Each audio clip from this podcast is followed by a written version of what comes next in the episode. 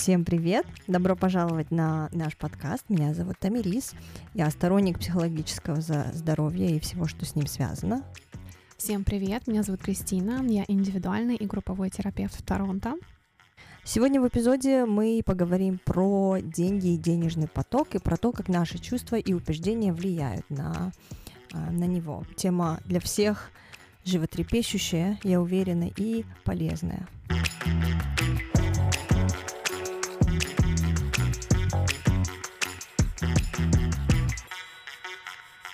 Мне лучше спасибо. Начнем с того, что поговорим про то, как наши чувства и убеждения влияют на деньги в нашей жизни. Да, я здесь бы сказала, что а, влияют они своим прямым образом, и чаще всего это, это убеждения, которые сформированы очень рано. А, есть определенные сценарии, есть определенные ситуации, которые мы даже на уровне сознания иногда мы не совсем понимаем, что они находятся внутри нас. Я даже э, для себя буквально два дня назад, когда, кстати, вчера я по дороге ехала сюда на запись подкаста, у меня было очень колоссальное осознание по поводу денег, и я когда его осознала, ощутила, у меня просто, ну, как бы выступали слезы на глазах, это было очень эмоционально. Поделишься? Конечно, поделюсь, да а, я в себе чувствую, что мне очень легко закрывать свою базу. То есть какие-то там путешествия, какие-то там покупки я могу обеспечить самостоятельно, в этом как бы нет никаких проблем. Но у меня есть а, какие-то большие мечтания о том, как я вижу свой формат, свой масштаб, свою реализацию. То есть это все немножко другие деньги, немножко другие цифры. И я понимаю, что когда касается дела каких-то больших покупок, у меня как будто бы нет внутреннего желания на это зарабатывать. И это очень удивительно. То есть мне проще, чтобы это сделали в формате подарка, или чтобы это каким-то другим образом ко мне пришло, но я сама конкретно на какую-то вещь, которая стоит достаточно много денег, у меня как будто пропадает интерес зарабатывать. Хотя на уровне просто вот человека я эту вещь очень хочу. То есть вот здесь внутренний конфликт очень сильный. И я перед тем, как записалась на сессию к своему терапевту, а, поняла, что мне нужно с этим конфликтом что-то сделать. И вот здесь мы с тобой как раз включаем эту тему осознанности, когда я обозначаю для себя какую-то проблему, но я также могу немножечко покрутить и подумать, опуститься в какие-то свои чувства и остаться в этом для того, чтобы немножко продвинуться в этом вопросе и, возможно, даже нащупать какой-то ответ. Когда я ехала на запись подкаста вчера, ко мне это пришло, и я вспомнила эту ситуацию, когда мой папа заработал самые большие деньги в своей жизни. Для тех годов, 2000, 2000 год примерно, это была нереальная сумма. После этого я помню, как он меня водил в рестораны. А, был какой-то совсем, наверное, новый доступ к деньгам, к другим деньгам. И это ощущалось как много внутренней свободы, и что вот можно все то, чего раньше нельзя было. Это продлилось не очень долго, эти деньги быстро закончились, и после этой ситуации у моего папы в жизни все пошло наперекосяк. Притом до самых критичных и самых сложных ситуаций в жизни. Когда я об этом вспоминаю, у меня в подсознании такой клик и такая зацепка, что большие деньги — это какой-то крах, это почти как конец жизни. Мне тогда было лет 13-14, когда это все происходило. И вот эти все почти 20 лет я не осознавала, что это на самом деле считалось как-то моим подсознанием и как-то отложилось вообще внутрь меня на каком-то уровне.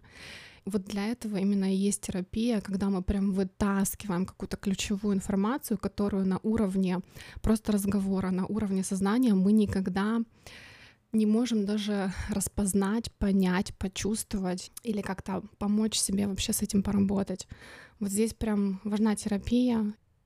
Как я впервые вообще обозначила для себя, что именно это являлось причиной того, что мне сложно идти в большие деньги. Я делала определенные техники однажды, и там была техника на то, какая в жизни ситуация, связанная с, может быть, с вашей семьей, с вашим родом, повлияло на тот страх, который вы испытываете по отношению к деньгам. И вот тут мне сразу же приходит эта ситуация с папой, и у меня просто начинается такой град слез, и прям я ж дышать не могла. Хотя до этого я вообще эту ситуацию не помнила 20 лет практически. И вот здесь тело откликается, тело сразу сигнализирует, тело сразу дает понять, эй, вот, вот здесь, оно вот здесь, прямо здесь. И всегда, когда тело откликается либо слезами, либо каким-то пережатием, либо какой-то дрожью, это всегда говорит о том, что там какое-то замерло переживание, которое нужно обязательно доставать, раскрывать и с этим работать. И вот интересно, что мы сегодня говорим про денежный поток, а, и я на самом деле с денежным потоком работала а, на протяжении двух лет нон-стоп а, с разными терапевтами, с разными техниками. И я могу сказать, что это очень многослойный процесс. То есть вокруг денег вообще на самом деле столько убеждений, столько всего формировано, сформировано в нашем подсознании за ту жизнь, которую мы проживаем вот до сегодняшнего дня, что это прям вот как лук нужно раскрывать или как капустный качан вот по, по одному листику снимать вот эти убеждения, вспоминать вот эти ситуации, когда то или иное наше отношение было сформировано.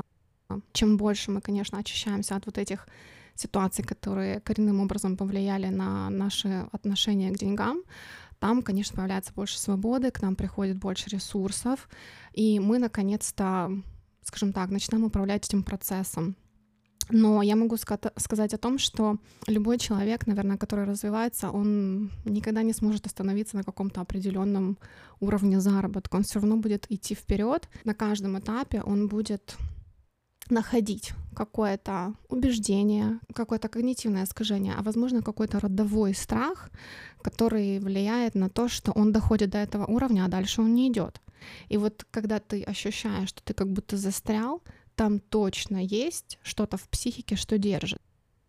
Это может быть э, сформировано и тем, что бедная семья, например, это вообще совершенно другие программы, скажем так. Это действительно программа бедности. А у некоторых людей этой программы нет, но есть некоторый страх. А, например, что если будет слишком много денег, то с ними что-то произойдет, и моя жизнь разрушится. И это можно смотреть как бы на примере моего папы, а можно смотреть там в более родовые истории, да, когда были разнообразные ситуации, когда меня, менялось правительство, людям приходилось там переезжать из страны в страну. То есть куча было ситуаций в роду каждого человека, когда действительно сталкивались люди с потерей денег, и это ключевым образом влияло на то, как семья, скажем так, себя чувствовала, потому что все равно наш мир сейчас, он более гибкий, и то, что, скажем так, у людей есть возможность найти работу, когда они обладают каким-то определенным набором навыков, они все равно способны поддерживать себя на плаву. То раньше это было гораздо сложнее, потому что был и физический труд а, более вовлечен, и более какое-то классовое разделение более, более жестко. Да? То есть если ты из одного класса, то у тебя такая жизнь, если из другого, то у тебя такая, и как бы это очень сложно поменять, перейти между классами было практически невозможно. Я бы сказала, что денежная история, она тоже длиной в жизнь, наверное, смотря как вы вообще видите свой свой потенциал, как вы видите то, как он будет раскрываться, и какое вознаграждение за его раскрытие вы ожидаете получить в своей жизни. Опять же, есть уровни, и работа с денежным мышлением, она имеет место быть. И я, например, на своем опыте замечала, что несколько факторов на это влияет. Есть такое понятие, как, скажем так, родовые денежные потоки. Вот я точно знаю, что, например, э, со стороны маминой семьи там поток денежный более открыт, чем со стороны папы. И это интересно, что я замечала, что этот денежный поток, он как будто бы ассоциируется с жизненным потоком. То есть если есть какое-то пережатие жизненного потока, то там и денежный поток тоже пережимается. Например, если есть в роду человек, который заправлял хозяйством, но был очень скупым, вот это пережатие денежного потока, и это будет чувствоваться. Когда мы делаем там какие-то терапевтические техники, мы можем это обнаружить. Есть, опять же, когнитивное, да, вот э, что там у нас будет дальше по вопросам, и мы разберем когнитивные искажения, которые просто формируются определенными фразами, которые сказаны, и эта фраза как бы вшивается в человека. Чаще всего, когда какие-то фразы проговорены авторитетной фигурой, так как мы впитываем как губка все, что происходит вокруг нас, особенно в детском возрасте, то, конечно же, то, что сказано какой-то авторитетной фигурой, даже пусть это будет, например, бабушка или дедушка, у них, конечно, вряд ли будет такой авторитет, как у родителя, если родители воспитывали ребенка, но все равно те устоявшиеся программы бабушек и дедушек порой сильнее влияют, чем родительские программы. Поэтому здесь тоже нужно рассматривать, я бы сказала, влияние каждого члена семьи на человека и то, как каждый член семьи относился к деньгам, как он их зарабатывал, насколько тяжело ему давался заработок денег, какие эмоции у этого члена семьи ассоциировались с заработком денег. То есть это прям большая интересная система, с которой нужно работать определенное количество времени, но я могу сказать, что результат есть всегда, и изменения к тому, каким образом деньги к вам приходят и какие суммы конкретно к вам приходят, это точно меняется, когда начинается терапия денежного потока. Денежный поток. Я хочу попробовать немного убрать с этой фразы какую-то мистику и рассказать о денежном потоке более такими практичными словами. Да, денежный поток это вся общая сумма денег, которая приходит к вам. То есть часто бывает так, что вот, например, до того, как у меня, скажем так, появился запрос на работу с этой темой, я воспринимала денежный поток только как свою зарплату. А потом оказалось, что источников может быть очень много. Это может быть и подработка, это может быть и мужчина, это может быть и семья, которая поддерживает. Это могут быть какие-то подарки совершенно неожиданные, это может быть какое-то наследство или просто какие-то отношения в вашей жизни, которые каким-то образом как-то да, расширяют вас в этом смысле тоже. То есть это в целом вся сумма денег, которая так или иначе приходит к вам. Есть же люди, которые вообще не работают, но их обеспечивают, и к ним деньги приходят я думаю, что большинство людей, которые вот выросли в нашей эпохе 90-х, конца 80-х, э, все таки нас приучали к тому, что основной поток денег — это заработок. И вот это мышление присутствует в нас. И у многих, я замечаю вокруг себя много людей, которые из этого мышления еще пока не вышли. То есть вот они как видят единый и единственно возможный способ получить деньги в своей жизни — это пойти их заработать на какой-то понятной должности, в какой-то системе, которая очень четко обозначена и понятна обществу. И вот здесь, конечно, денежный поток — это общее расширение всех смыслов того, как финансовые блага могут к вам приходить. Получается, если, допустим, использовать бизнес-жаргон, то финан... денежный поток — это просто твой revenue. Ты, если в бизнесе, у тебя revenue может приходить от разных сервисов и от разных продуктов. Получается, вот эта вся сумма денег, которые к тебе приходят, вот это и есть денежный поток. И я хочу добавить про то, что люди, которые э, работают именно на кого-то, и они этим довольны. В этом тоже ничего нету плохого, потому что есть такие ситуации, когда человек может раскрыть полностью свой потенциал, только находясь в каком-то большом сложном механизме, где есть большое количество людей, где эта большая группа работает над чем-то сложным. Тут, конечно, зависит от индивидуальных убеждений каждого человека и индивидуальной ситуации. Я бы сказала, что здесь зависит очень много от личности и характера человека. А действительно есть такие люди, которые максимально реализовываются, работая в системах, управляя командами, а, имея какую-то структурность. И это действительно так. А, их таланты раскрываются максимально в таких ситуациях, в таких структурах компаний.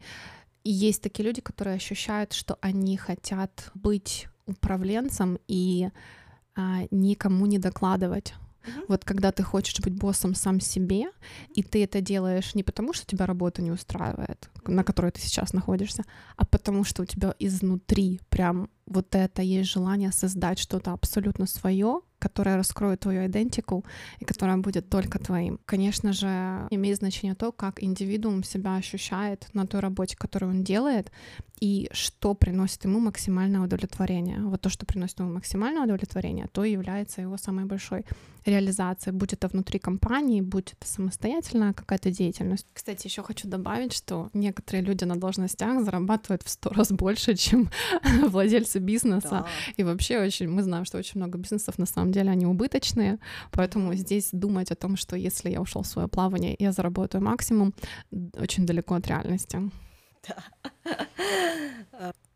В моем понятии мы, кажется, возвращаемся к вопросу уникальности.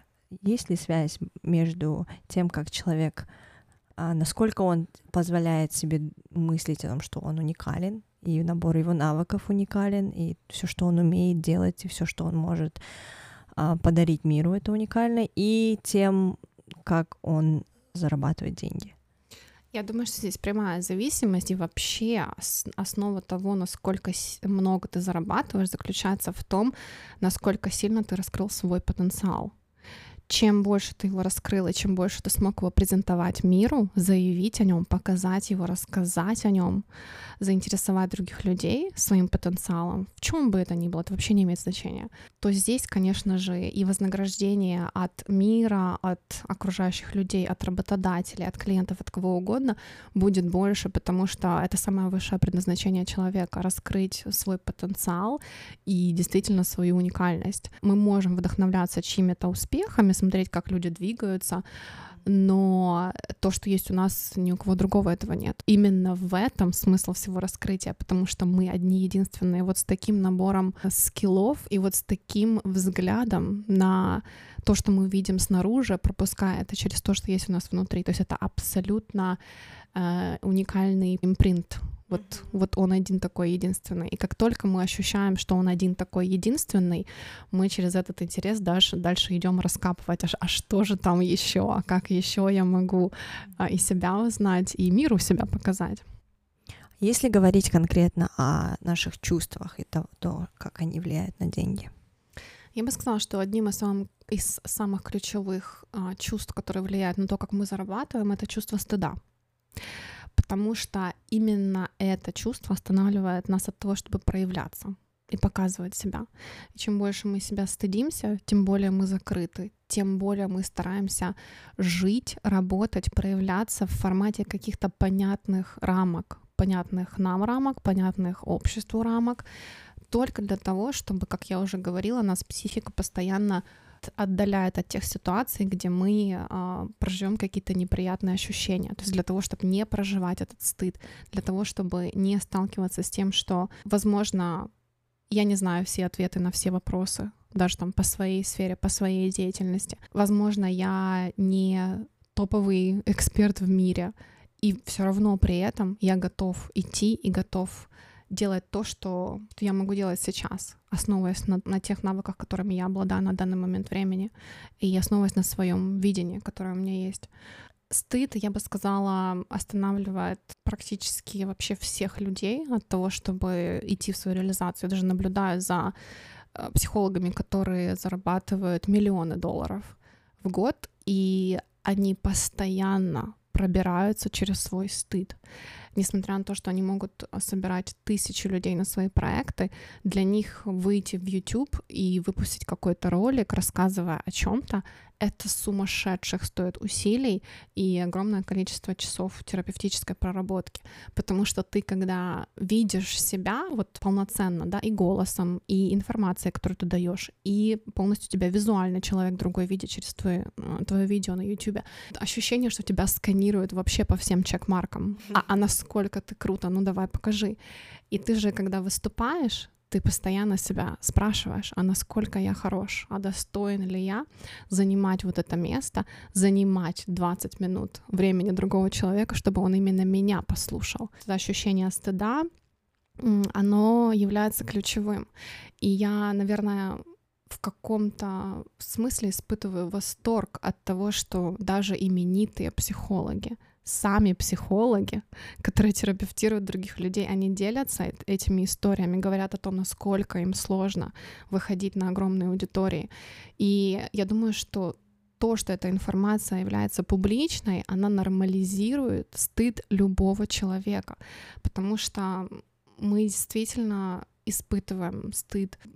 Довольно часто это происходит в детском возрасте, в подростковом возрасте, когда ты еще как бы не знаешь свое тело, тело меняется, какие-то гормоны, ты как-то не совсем, а, скажем так, можешь адекватно отреагировать. Ну, вот подростковый возраст, он действительно такой дикий немножко, непонятный. Очень важно знать, что если это чувство стыда есть во мне, оно меня никак не характеризует. То есть оно не влияет на то количество навыков, которые у меня есть, оно не влияет на мой профессионализм. Стыд — это именно то, что влияет на то, как сильно я могу проявиться. Есть один преподаватель у меня, который называет стыд персональным адом. И это действительно так. Это действительно самое сложное чувство, которое вообще проживаемо человеком, в том плане, что ты, когда испытываешь стыд, это, это ощущение, это чувство охватывает все тело. То есть даже там, я не знаю, твой пальчик на ноге будет стыдиться. Вот настолько это чувство сложно переживаемое, и оно прям тебя охватывает. Ты иногда цепенеешь, иногда бывает такое, что белая там пелена перед глазами когда ты, например, на публику выступаешь, или вот часто это, кстати, в таких ситуациях проявляется. И вот здесь очень важно знать, что и с этими чувствами тоже работает терапия. И если вам стыдно, например, выйти в сторис и там записать что-то говорящей головой, например, рассказать что-то о себе, о себе другим людям, скорее всего, там есть какой-то барьер именно психологический. И я на это советую обращать внимание, потому что вот это ощущение стыда будет напрямую влиять на то, сколько вы зарабатываете и как вы проявляетесь. Именно в наше время, когда мы привыкли узнавать о сервисах, о продуктах через социальные медиа, и мы это все считываем.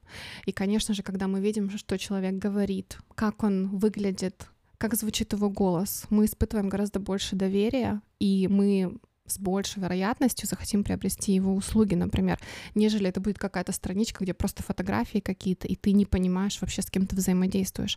То есть в наше время это критически важно, а, проявляться именно всей своей сутью, и внешностью, и голосом, и информацией, которую мы подаем, и какую-то м, свою личностную часть раскрывать, да, раскрывать какие-то свои ценности, то, как вы, может быть, какие-то решения в жизни принимаете. Вот этот выход на сцену, по большому-то счету, он э, довольно сложно дается большому количеству людей. Чем более комфортно вам на сцене, тем больше денег вы будете получать, потому что вас на сцене будут замечать все больше и больше людей. И, конечно же, если вы обладаете какими-то навыками и ваша экспертность действительно помогает людям, а, спрос будет, и он будет расти. То есть здесь а, зависимость а, очень прямая. Я бы сказала, что есть еще большой спектр чувств, который влияет на то, как мы зарабатываем.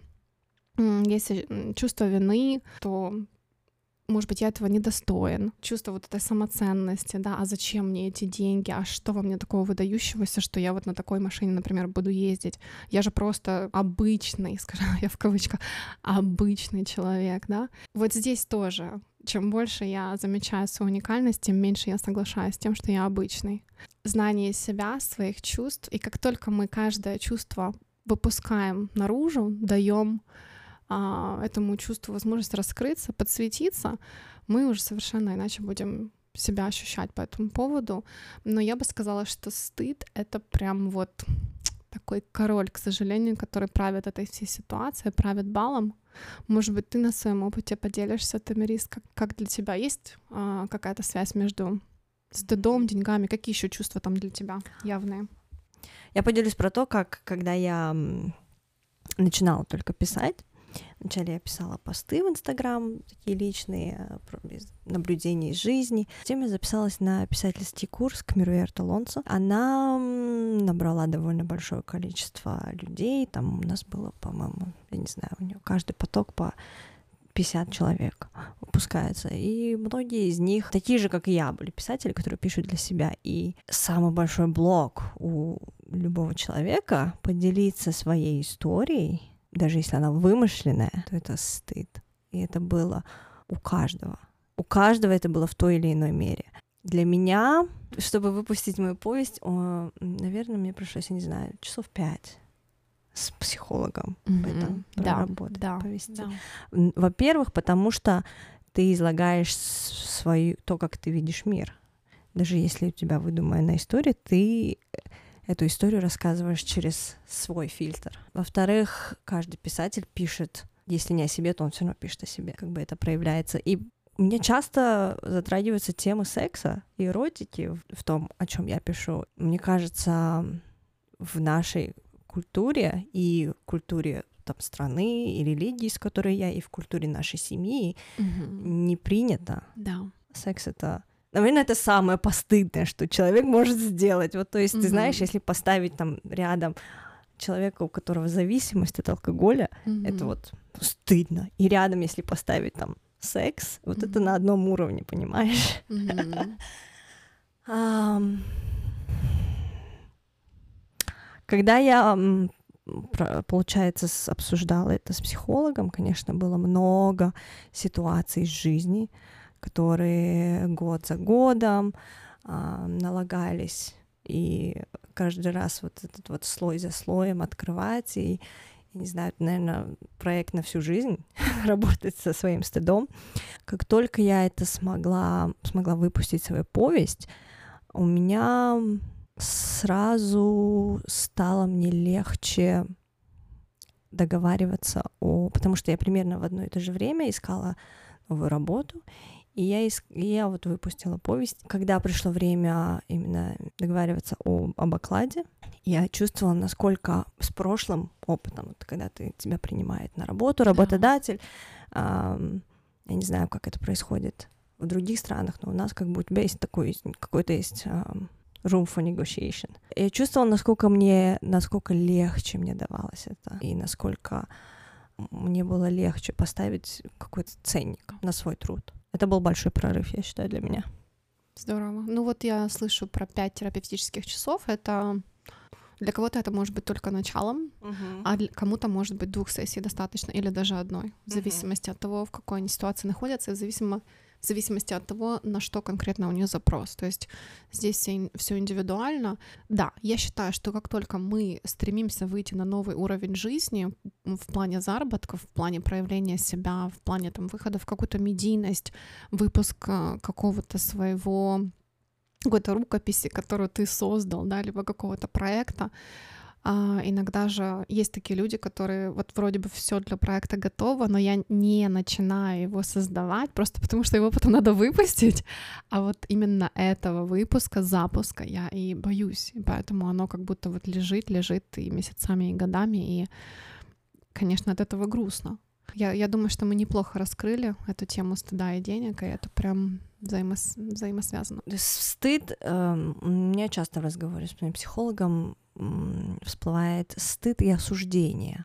Осуждение это как обратная сторона стыда, да. потому что да. ты стыдишься, когда ты себя сам осуждаешь. Да. Да. Поэтому э, у нас была часто с ней практика уменьшать уровень осуждения в целом mm-hmm. в жизни, mm-hmm. то есть стараться как бы не сразу накладывать какое-то осуждение на других людей, на ситуации и так далее, и так далее, тогда уменьшается и количество осуждений, которые ты сам на себя направляешь. Я чаще всего в терапии работаю с определенными ситуациями, в, которыми оказался, в которых оказался человек. Например, бывает такое, что мой, мой самый большой стыд — это оказаться глупой, чтобы кто-то подумал, что я глупая. Вот для меня раньше это был просто, ну я даже это выдержать не могла вообще. У меня даже эта мысль, я ее даже в голову не допускала до такой степени, она меня парализовала, и до такой степени мне было вообще с ней сложно. Да, и это было сформировано определенными, даже это не было как-то сказано в семье,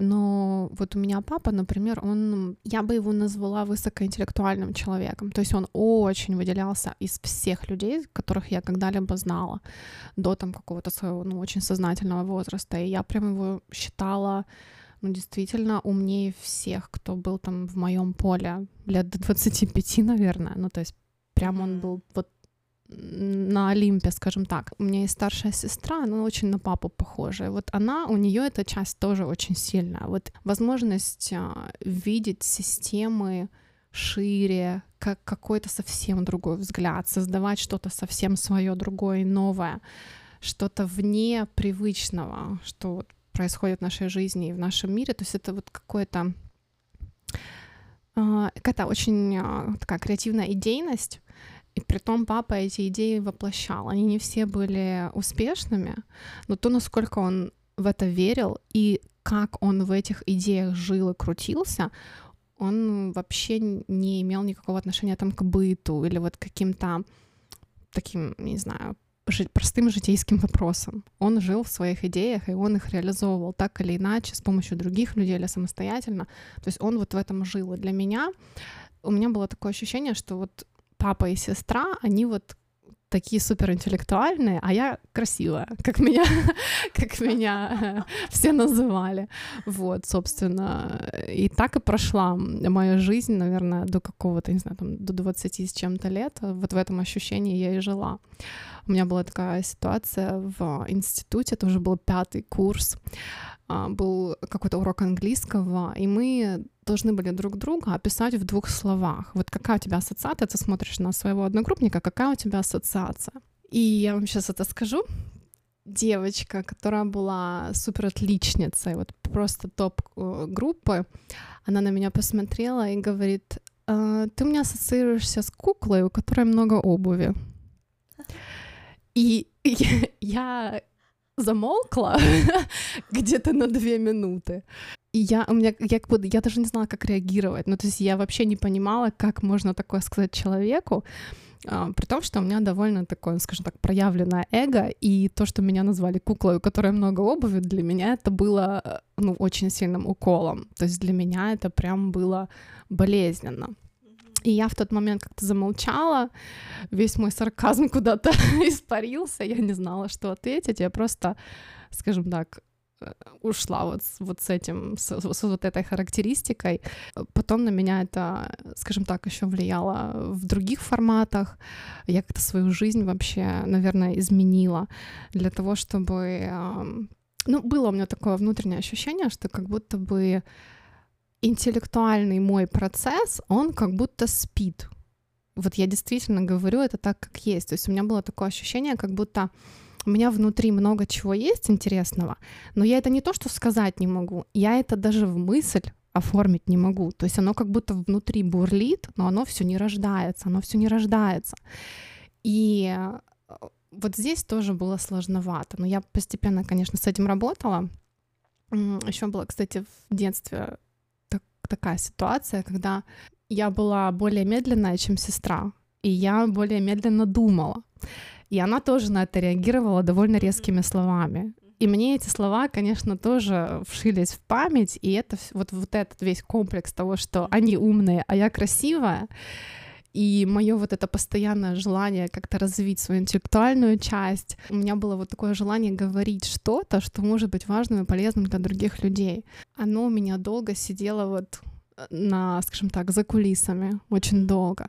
И вот благодаря терапии постепенно это все как начало проявляться, это все стало более гармоничным видишь, да, как ситуации в жизни, в детстве сформировали вот этот мой страх быть замеченной, глупой, сказать, что это не так, сказать, что это неправильно. Я думаю, что у каждого человека так есть. Это всегда какой-то стыд, это всегда страх каким-то оказаться. То есть я вот какой я, какие-то моменты жизни это все было сформировано. То есть я с клиентами работаю со стыдом так, если кто-то хочет, например, проявиться или, опять же, да, потребовать какую-то более высокую зарплату, то есть сказать, что я сейчас чувствую, что те услуги или те там, тот вклад, который я даю в рабочий процесс, он будет стоить дороже. Но, опять же, заявить об этом начальнику, не так-то просто, потому что тебя попросят обосновать. А когда у тебя нет вот этого внутреннего ощущения, что это правда так, ты обосновать не сможешь, и никто тебе зарплату не повысит. Потому что, чтобы ее повысили, нужно быть уверенным в том, что ну, ты действительно этого достойна, и она того стоит для самой компании. Вот, поэтому я чаще всего беру вот например, я работала там, да, из ситуации с папой, как вообще его, скажем так, даже он конкретно меня, ну, в кавычки возьмем, не прессовал, но для него очень важно было, чтобы его дочки были умными. Вот для него очень важно было, чтобы он меня проверял всегда только один урок. Это была математика. И вот по математике должно было быть всегда пять, потому что он там учился на инженера, он mm. чертежи делал. Для него прям вот эта четкость очень была важна. Несмотря на то, что он конкретно мне ничего не говорил, он там никогда меня глупо не называл, но такого не было. Но вот этот уровень скажем так, его интеллекта и тем, как я себя ощущала, вот этот контраст очень сильно подчеркивала. И в каком-то смысле меня это очень сильно подтолкнуло в то, чтобы я изучала какую-то литературу, чтобы я развивалась, чтобы я даже в какую-то свою духовность шла для того, чтобы расшириться и понять, что и за рамками какой-то интеллектуальности и обучения есть еще нечто большее. Это может быть личность, это может быть энергия, это много чего может быть, что человек может дать. И я точно знаю, что я не самая начитанная, и точно, возможно, у меня недостаточно какой-то структуры в том, что я говорю, но я точно знаю, что та информация, которую я даю, она полезна, и она положительно влияет на людей. И вот заметив какую-то дополнительную или другую ценность, может быть, вообще другой акцент в том, как человек проявляется, мы можем как-то вот расслабить то, что нас очень сильно внутри напрягает и сжимает. Я думаю, все слушатели подкаста уже поняли то, что э, Кристина высокоинтеллектуальная девушка, и плюс она еще и красивая. Спасибо. Вот все равно в наших странах есть культура интеллекта, то, что на самом деле ум ставится выше многих других важных качеств. То есть, мне кажется, может это на самом деле какое-то там советское прошлое или еще что-то в нашем мире, где мы сейчас живем, это так сильно не ценится. Слушай, я у меня аж мурашки по коже, действительно такое сильное осознание. Мне как-то я даже об этом не задумалась, но я понимаю, что вот в Канаде все-таки больше мне кажется, уклон идет на взаимодействие в социуме, на какую-то mm-hmm. человечность, на ну вот mm-hmm. отношения между людьми, то чтобы это было комфортно. Mm-hmm. И Умение тому, найти свое место. Да. Вот это тоже как бы, да. ты, если ты можешь найти как-то свое место где-то, mm-hmm. то вот тогда ты как человек себя это как бы считается, что ты себя ре- реализовал. Да.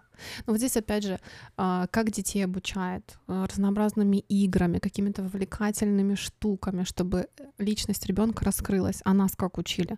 АБВГД, прочитай mm-hmm. текст, выучи стишок. То есть у нас все максимально было заточено на восприятие через ум, mm-hmm. нежели на восприятие вообще всех пяти там а, ну, сенсоров, да. Mm-hmm. Поэтому я здесь очень согласна, что интеллектуальность, она действительно ставилась в какой-то культ. Это, культ, это да. да, имело место быть, это правда. Да, у нас больше был уклон на академические знания, это было очень важно. В школе была иерархия, те, кто были умнее, они были...